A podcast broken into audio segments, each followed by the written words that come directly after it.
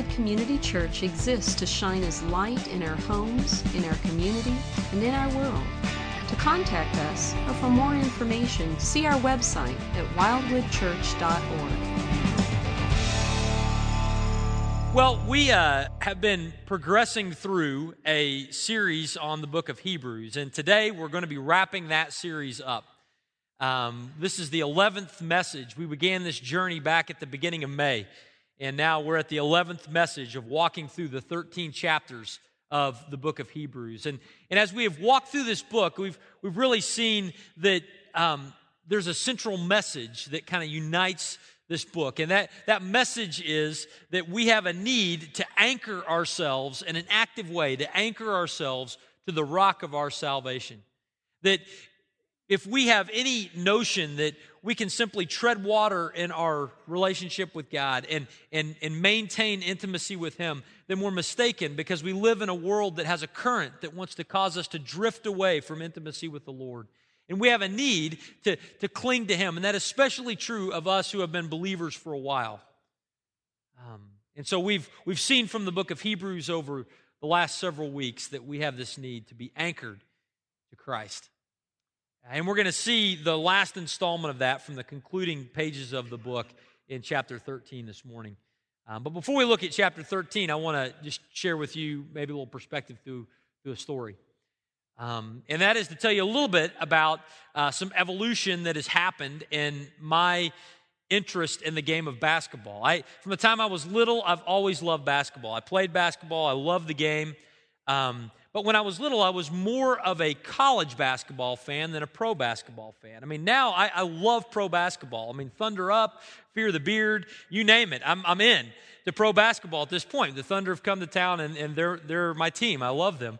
Um, but when you, when you think about how this has developed, I, I wasn't always an NBA fan. I, I was actually a, more of a college basketball fan growing up. And I grew up in the 80s. And I, I think that's partly because college basketball in the 80s was just very interesting. Uh, think about some of the personalities that coached college basketball in the 80s. Think about that even in this town. In the 80s, we had Billy Tubbs coaching at OU. I mean, that was, that was interesting. Who could ever forget against Missouri whenever he said, regardless of how bad the officiating, please refrain from throwing anything onto the court. I mean, you may not have liked that statement, but it's interesting. It's something that made you tune in. Uh, in Indiana, you had Bob Knight coaching in Indiana. Um, he would throw chairs across the court at times. That, that's just interesting, right? Even if you didn't like Bob Knight, there was an interest in college basketball in the 80s. Um, and also out in the Carolinas, there was Jim Valvano coaching at North Carolina State and the, the famous championship that they won in 1983 with the, the last second dunk to win the game, and Jim Valvano running the sidelines looking for someone to hug. Uh, just a great, iconic moment in the history of the game of college basketball. I, I, I love basketball, and in the A's, I, I, loved college basketball. Well, Valvano was, was a guy that, that I really enjoyed, and I enjoyed uh, him not just as a coach, but I also enjoyed him as a speaker. Um, he was a wonderful speaker. I, I, read a book that he wrote. Um, I heard him speak a couple of times, and just, just, a, just a wonderful speaker. So after he was done with his days coaching at NC State, it was a natural fit for him to step over into the broadcast booth and work at ESPN. Uh, well, in 1993, some years after he had finished coaching, uh, he was diagnosed with bone cancer, and it was all over his body, and he was soon to die. And in February of 1993, uh, Valvano was offered the Arthur Ashe Courage Award at the first ever ESPN ESPY Awards. And Valvano came up to speak. And, and you know, here's this guy that was an incredible communicator, but also was going through a very uh, difficult season of life. That combination of events caused everybody to lean in and, and want to listen to what he had to say. And as Valvano began to talk, uh, he told some funny stories and he had everybody there, but he talked about his past, he talked about his coaching, but, but eventually he began talking about his present and about his future. He talked about how he had this cancer that most likely was going to claim his life. But then he talked about how ESPN and he, and he were going to team up to create the Jim, Jimmy V Foundation for Cancer Research that's raised over $100 million to date. But he said, We're going we're to establish this. And, and when he talked about that, that effort, to start this cancer foundation, he said this very famous line. He said, when it comes to this cancer research, he said, don't give up. Don't ever give up. That's the motto of this organization. And it's such a fitting motto because when you talk about something like cancer, it's, it's very easy for us to, to you know, associate cancer with despair and lack of hope. And the, the idea of finding a cure seems, seems difficult, and we just want to give up at times. Um, and he wanted to say, you know, hey, even if this cancer claims my life, which it did just a few weeks later, I want you to never give up the noble fight of raising funds to find a cure. And it, just since his death, there have been a number of cures that have been found for different kinds of cancer. And some of you in this room, I know, have been have benefited from the cancer research that has come in. He said, "Don't give up. Don't ever give up." You know, I tell you that story today because I think the book of Hebrews has some similarities. In the book of Hebrews, the author is writing to a group of Christians who were experiencing some despair and some difficulty.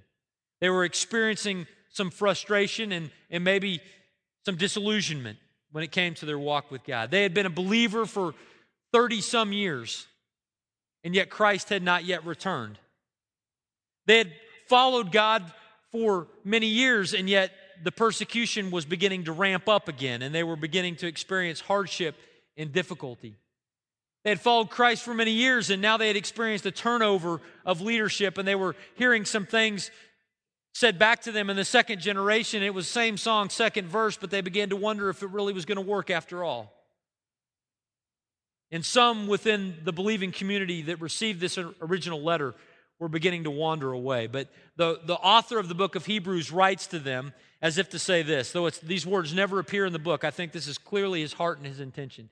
The author of the book of Hebrews looks at this group of believers and he says, Don't give up. Don't ever give up. Following Christ is worth it. It is, it is noble and it is worth it in the end. Don't give up following him. That's the central message of, of the book of Hebrews. And it's a message that you and I need as well. See, we've been a believer for a while. Sometimes we just flat out get get bored. Sometimes we lose our focus. Sometimes we lose our attention span. Sometimes we get discouraged and we think it's not working. And, and we get to, to some point in our lives where we just think maybe it's not worth it to stay in the game. And if that's the way you're feeling this morning, then we need to hear the words of the author of the book of Hebrews say to us don't give up. Don't ever give up. And we hear that passion come through in our last section we're going to look at in Hebrews chapter 13, verses 7 to 14. If you got a Bible, open it to Hebrews chapter 13, verses 7 to 14. Uh, in our time this morning, we're going to look at a couple of things from these verses that hopefully will encourage you and encourage me to, to stay in the game and continue to anchor ourselves to Christ. The first thing we're going to see is this we follow someone old, not something new. We follow someone old, not something new. We see this in verses 7 to 10. And where we see it is that these people who had received this letter were experiencing some some, some difficulties and some transition in their lives that was causing them to maybe want to look for something new. Uh, verse 7 says this says remember your leaders those who spoke to you the word of god consider the outcome of their way of life and imitate their faith these words shared by the author of the book of hebrews talk about these leaders in the past tense this is not the way you talk about somebody who is currently leading you. This is how you talk about somebody at a memorial service. This is about how you talk about someone who was with you at one time but is no longer with you. He's calling them to remember back to those who at first had shared with them the message of Christ. He wants them to remember those leaders who had spoke the word of God to them, and he wants them to consider their way of life. He's causing them, he's asking them to think back. And, and we'll talk more about what that means in just a second. But I think what it illustrates for us here is that they were experiencing leadership transition in their church. those who were in this church that the book of Hebrews was sent to had experienced a turnover. They might have had apostolic leadership at one point in time, but no longer. They might have had a pastor who had been there for 20 years, but no longer. They were experiencing some turnover, and that was causing some disruption in their, in their, in their church. Uh, we mentioned earlier they had experienced some, some difficulty. If you were with us a few weeks ago when we looked at chapter 10, um, not only were they experiencing some leadership turnover, but they were experiencing some hardship. Chapter 10 talks about how the recipients of this letter were being imprisoned because of their faith in Christ. They were having their land plundered because of their faith in Christ. They were being given over to public reproach because of their faith in Christ. They were experiencing difficulty. Their leadership was, was changing, and, and this was very unsettling for this original audience. And, and some within that audience, it seems from verse 9, were looking for something new in order to follow. Verse 9 says, Do not be led away by diverse and strange teachings, for it is good for the heart to be strengthened by grace, not by foods, which has not benefited those devoted to them. It, it seems as though these original recipients um, were, were tempted to respond to their difficult circumstances by trying to find something new. Maybe they were trying to find something that mentions food. Maybe they, they were going to try to follow some Old Testament dietary code and, and add that back into their walk with God. It, it, maybe that was the key to, to doing it right, the key to intimacy with Christ, the key to avoiding difficulty. We don't know if that was it if it was something else, but there was something strange and diverse. They were wanting to turn away from their Savior and turn to something new in order to satisfy their spiritual itch. You know, that before we pass too quick a judgment on them, we need to think a little bit about what their experience might have been like. Uh, listen to what biblical scholar F.F. F. Bruce says about their experience. He says Christians had none of the visible apparatus which in those days was habitually associated with religion and worship. No sacred buildings, no altars, no sacrificing priests. Their pagan neighbors thought that they had no God and called them atheists. Their Jewish neighbors, too, might criticize them for having no visible means of spiritual support. See, they were the first generation of Christians. And while every other religion had temples and priests and things, that they didn't have those. And, and because of that, over time, they might have thought maybe we need to get those in order to really be close in our relationship with God. Why maybe they were turning back to some kind of special food or something else in order to satisfy them. But the author of Hebrews writes to them and he says that they are not to do this. They are not to be led astray by these things. They are instead to not turn to something new, but they're to turn to someone old. And we see that very clearly in verse 8. In verse 8, he tells them that that someone old that they are to turn to to satisfy all of their spiritual needs is not a new thing, but it's, it's a someone. It's Jesus Christ. Look at what it says in verse 8 Jesus Christ is the same yesterday and today and forever. It was not in something new, but it was in someone old that they were to place their full trust. Jesus never changes, and therefore he was their hope when they trusted in Christ, and he was their hope some 30 years later. Their hope was in someone old, someone who never changes. And because Jesus never changes, that's why they were to remember their leaders in verse 7, those who had spoke the word of God to them. Consider the outcome of their way of life and imitate their faith. In other words, those leaders before told you a message and they pointed you to Christ. And since he doesn't change, then you don't need to go find something new just because they're no longer with you. You don't need to go find something new just because your life is hard.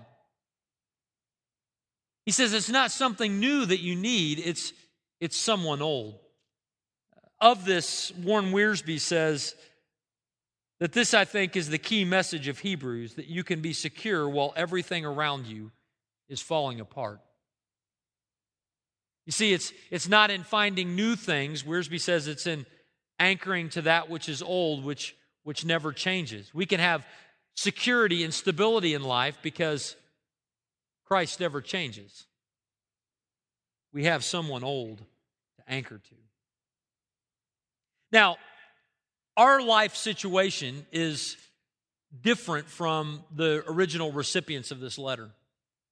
They were the first generation of Christians. We are living millennia later. They were people who were experiencing very real, very close, and very personal persecution because of their faith. Uh, for the most part, we have avoided that. Um, our world changes all the time, but uh, most of us will not have our property taken because we're a believer. Most of us will not be thrown in jail today because of our faith in Christ. But that was a reality for them. So there are some differences between our world and their world. But one thing that I think is consistent between our world and their world is that we too have a temptation to want to turn our hope to something new and away from someone who is old. I think this, this roots in the fact that, that there is some level of holy discontent that all of us walk around with. At some level, we are not satisfied with the depth of intimacy we have with God. We're not satisfied with um, our understanding of Him. We're not satisfied with, with something. We're somewhat discontent with all of that. And so when somebody comes along and says the secret to your growing in your relationship with God is this new thing, it's appealing to us because we have some level of dissatisfaction on the other side. And in my life, in the, the time that I've known Christ, uh, there's been many things that have been suggested to me personally as this is the key for you. And, and if, you know, many of you have, have walked with God far longer than I, you could add to the list I'm getting ready to share. But we all are bombarded with messages of something new. This is the key to your spiritual life. Uh, the first time I remember hearing this in a, in a real clear way was when I was a student at OU, and I had a, a, a classmate come up and say, Hey, have you heard about what is happening with this thing called holy laughter? Um, that the, the, the, Holy Spirit comes inside you so much that you just start laughing uncontrollably and it makes you really close to God and it's, it's coming out of this church in Toronto. And so we ought to go and experience it. Because if it gets me closer to God, I want to I wanna have it. And I remember having that conversation with this person. I think, well, yeah, if, if what you say is true, if it really would get me closer to God, I want to have it too. But is that the secret to the spiritual life, is to laugh uncontrollably in Toronto? It was offered up that way. For others, it's, it's, it's come to us in different ways. I remember a different season of my life where it was missionary fervor that was, that was held up.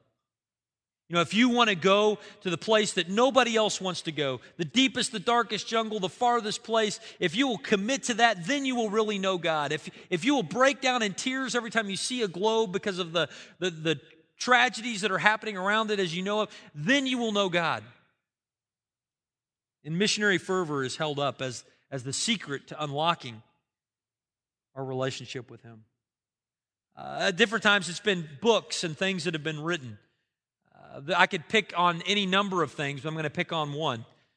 Uh, if you remember, in the, early in the 2000s, the little book Prayer Jabez came out. I remember when that book came out. I mean, it's it's it's a good book, and, and I, I'm not discrediting it, but I remember having people share it with me. This is the secret. This is the key.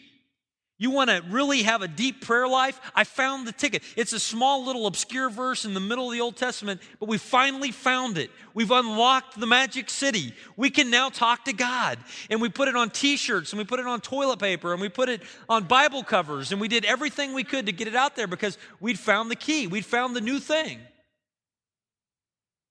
Now, I, I say I'm, I'm, I'm, picking on that book. It, that happens a lot of times, uh, whatever the latest, greatest Christian book is. That you got to read this book. It'll change your life. This is it. It's a new thing. For some, it's prophecy. Hey, you got to come over here and somebody will stand over you and tell you things about your life that, that only God would know, and, and then you will, it'll unlock this, this ability for you to relate to Him. Brothers, it's, it's been tongues. You know, if you just were able to speak in a language that you haven't learned, then you will have intimacy with God. For others, it's, it's understanding of theology, whether it's Reformed theology or dispensational theology, this framework, this knowledge. That's it. For, for some, it's, it's, it's languages and education. If you just go to seminary, if you just learn Hebrew, if you just learn Greek, then it'll unlock everything and you'll finally know God. For others, it's, it's, it's a different tradition. It's, it's Roman Catholicism. If, if, if you just were within the Church of Rome, then you would understand. Then you would have a relationship with Him. See, we, we have so many times that there are some things that are shared with us that are the new secret to connect with God.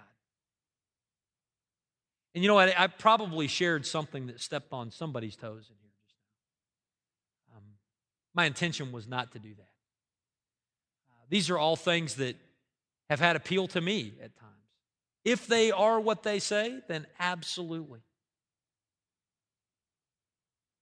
But what's fascinating to me in this book is that when the author of the book of Hebrews goes to draw his conclusion, he doesn't point to something new, he points to someone old.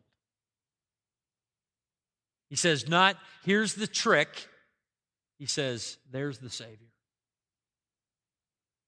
He doesn't say, here's something new. He says, there's someone old. You know, for some of us, it's not something new, but it is something old.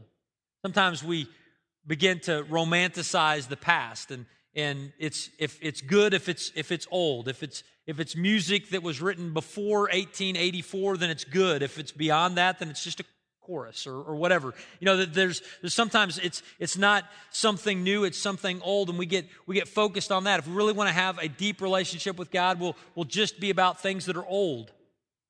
We'll just read books that were here. We'll just read from, from this one author or something like that. That's the key to growing in your relationship with God. See, we, we've been sold a number of things as the key, and they have appealed to us because there's some level of dissatisfaction that we have in our lives. But the Word of God and the author of the book of Hebrews doesn't tell us that the key is in something new. He says that we are to follow someone who is old. Now, if you're thinking right now, then you're thinking, okay, so what does that mean though? What does that actually look like for us? Because we, we live in a world where there are many things. You know, how do we how do we begin to think and trust in, in Christ alone as our hope instead of in the latest and the greatest? Because you know, one one attitude would say, we'll never read another book. Just read the Bible. Or, or never sing another song. Just just think about Jesus or or whatever it is. You know, that, that's that's not what I'm saying at all. But what it is saying is that where is the, your level of, of trust and, and where is your hope planted? And let me give you an, an example that maybe will help with that. Um, Kimberly and I used to have a dog. Uh, this, this, this dog, he, he, died last January, but he was a great dog, this little beagle named Rocky. And Rocky had a number of great tricks that he could do. I mean, he could jump up on the countertop and grab a sandwich off, and, and uh, he could. Uh, he could come and and uh, and sit with you when when you just needed somebody to come and sit with you. And he was a, an alarm that would let us know when anybody showed up. Uh, he had a number of of, of great little tricks uh, that, that he would do. In the, in the wintertime, we called him our personal heater. You'd be you'd be cold, and he'd come and sit on your feet. It was awesome. Um, but we, we had this dog. But there was one thing that this dog never could figure out, and that was pointing. You know, I, I would say, "Hey, Rocky, look at that." And you know what he, you know what Rocky would do? He would look at my finger. I'd say, no, no, look at that, Rocky. He would run over and he would sniff my finger. I said, no, no, look over there. He would come over, he would sniff it, and he would lick it. He thought it was all about the finger. And, and no matter what I would do, he would never, he never grew out of that. In, in 11 years of life as a dog, he never got past the finger. You know, my, my son, when he was born, would do a similar thing. I would say, Hey, Josh, look. And he would start by looking at my finger. But you know what? Over time, he matured past that, thankfully. It's helped us in communication. Um, and now he looks past my finger to whatever I'm pointing at. See, here's the deal with things. A number of the things I listed before, a bunch of them have, have some value, right? But insofar as the things that are around us make us look at the thing, we're focusing on the wrong thing. Insofar as these things, whether it be music or, or scripture or whatever, cause us to look past them, them to the Savior to whom they point, then they've done their job. See, far too often we get stuck looking at the finger when in reality, it has been given to us to point to the Savior. I was thinking about this last night. I, I was doing some last minute prep for, for this morning and, and listening to some music and and uh, there's a great worship song. I was, I was, just singing out in my living room this, this song, and, I was thinking, man, this is a great song. You know, the, the melody was good, and, and uh, it, was, it, was, a style that I like, and, and all this stuff. And, and then, then it hit me. You know, I'm, I'm thinking about this. You know, that song is not about that song. That song was written to point me to a Savior who is so much greater. And I was too busy staring at the finger that I missed it. As believers in Christ, we need to look past the things into the one. You know, when Bruce and I get up and talk in the services, when you, when you read your, your, your Bible, when you sing songs, it's not about staring at the finger. It's not about anything that I'm saying. My, my hope, and this, I'm totally sincere in this, my hope is that the sum total of the series of the book of Hebrews is not that you would know anything about me, it's that you would know something about him. There is someone that is worthy of our lives. There is someone that we can trust. There is someone who wants to grow us and mature us in faith. There is someone so much greater than any song that we could sing, than any words that we could read. There is someone that is so worthy of all of that, and, and we should not get stuck looking at the, the finger that we missed the thing, or that we missed the one. You see, we are to follow someone old, not something new. Second thing we're going to see, though, is that we need to look toward someday, not just today. Look toward someday, not just today. We see this in, in verses 11 to 14. And, and what we see in these verses is we see a uh, somewhat of a, of, a, of a difficult to understand to our Gentile ears description of the Day of Atonement in Israel. Let me, let me read verses 11 to 13 for us first. He says, For the, the bodies of those animals whose blood is brought into the holy places by the high priest as a sacrifice for sin are burned outside the camp. So Jesus also suffered outside the gate in order to sanctify the people through his own blood. Therefore, let us go to him outside the camp and bear the reproach that he endured. Here's what those verses are talking about. See, in the Old Testament sacrificial system, um, there was this thing a day prescribed called the Day of Atonement, where the, the sins of the people of God would be uh, offered sacrifices for. And the high priest would, would offer these sacrifices, but then they would take the carcasses outside of the city of Jerusalem, um, outside the city gate, and they would be burned outside that gate because the idea was that those sacrifices had become a reproach and they weren't to stay within the sacred city. They would be disposed of outside because they'd become a thing of disgrace. They had become associated with sin. And I think the, the, the applicational point that the author of Hebrews is making is talking about when Jesus was crucified. See, Jesus was crucified where? Outside the gate. The Jewish authorities turned him over to the Romans who marched him outside the gate. And this was very symbolic of, of their rejection of him.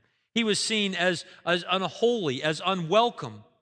He was to be disposed of not in the sacred city, but outside the gate. He was someone who was an object of reproach. And in that act where he went outside the gate, where sin was dumped on him, he made an offering that made you and I holy. If we trust in Christ, his sacrifice was payment for our sin. But what we're called to do in verse 13 is to, to go out and be with Christ. And if we are to go out and be with Christ, then that means that because he was someone who received reproach outside the city, that, that we will open ourselves up to receiving reproach outside the city as well. You see, as, as people who live today in our, in our world, our, our American world, we kind of think that believing in, in Jesus will make everything right. And, and we don't we know this isn't true, but at some level we we have this fantasy that if we just followed God enough, we would, we would have a lot of money and we would be healthy and, and our kids would, would grow up and, and do everything that we wanted them to do and, and believe everything we want them to believe and, and make a difference that we want them to make a difference. And, and we believe that all this stuff is, is, is wrapped in and, and we'll have you know, some degree of honor that is associated with being a Christian. But the reality is that this verse talks about that when we follow Christ, it may actually be hard because his life was hard. And he calls us to a life that is at odds with the world, and it calls us to a life that, that may very well experiencing some reproach and some difficulty. And to those of us who are, are called to live this life of some difficulty, we need to remember that our hope is not just in today, it's in someday. Look at what it says in verse 14. He says, for here we have no lasting city, but we seek the city that is to come. What he's saying is, you may follow Christ now, it may lead to some reproach, but it will pay off in the end. One day, everything that's been promised to us will come true. The city that is to come is, is the talk about when Christ returns, when we go to be with him, and when everything is made right, when every promise he's ever made comes true. See, our hope is not just in today, it's in someday. And I think that's such an important concept for us to grasp as Christians and to apply in so many ways because it encourages us to stay anchored to Him. It encourages us to not give up. It encourages us to keep going. I mean, think of some of the, the applications of this. You know, Bruce mentioned earlier about Patricia Webb, who died of breast cancer uh, earlier this week. And many in this room, we, we, we prayed for Patricia um, that, that, God would, would heal, heal her of this disease. Um, but you know, Monday, as she's struggling with that disease, you know, our, our hope for her was not just in Monday. Our hope for her was in someday, and her someday ended up being Tuesday when she went to be with him. See, we can have a hope that goes beyond the moment, that goes to the, the one time, the one day fulfillment of all that God has promised. We think about the situation in Aurora, Colorado this week and the tragedy and all the people that were shot and, and 12 lives lost and, and all of that difficulty that was going on there. And we, we want there to be comfort brought. We want there to be an end to that kind of violence. And we, we pray for those things. But our hope is not just in Saturday, our hope is not just in Sunday. Our hope is in someday when, when Christ returns and, and all of those situations are done away with and, and it's all made, made right and, and violence like that will never happen again. See, we can, we can trust God in today for Him to begin to work, but our ultimate hope for fulfillment of the promises of God is not just in today, it's in someday. You know, think about the persecuted Christians around the world today. Our, our hope for them as we, we pray for them is, is not just that God gets them through today, though we, we, we trust Him for that, but it's, it's in one day when Christ returns and the blood of the martyrs is taken care of and vindicated. See, we, we get beyond just today to someday, and the Christian life makes sense. I think about it even in terms of, of our own life, and, and I've yeah, it's hard for me to, to apply passages right now without thinking through things in, in our own life. But I, I mentioned this last week, but my wife's kidney transplant is going to happen a week from tomorrow on, on July the 30th. And, you know, we've, we've prayed and we're, we're trusting God for this and, and believe this is going to be a great, you know, uh, outcome in this surgery.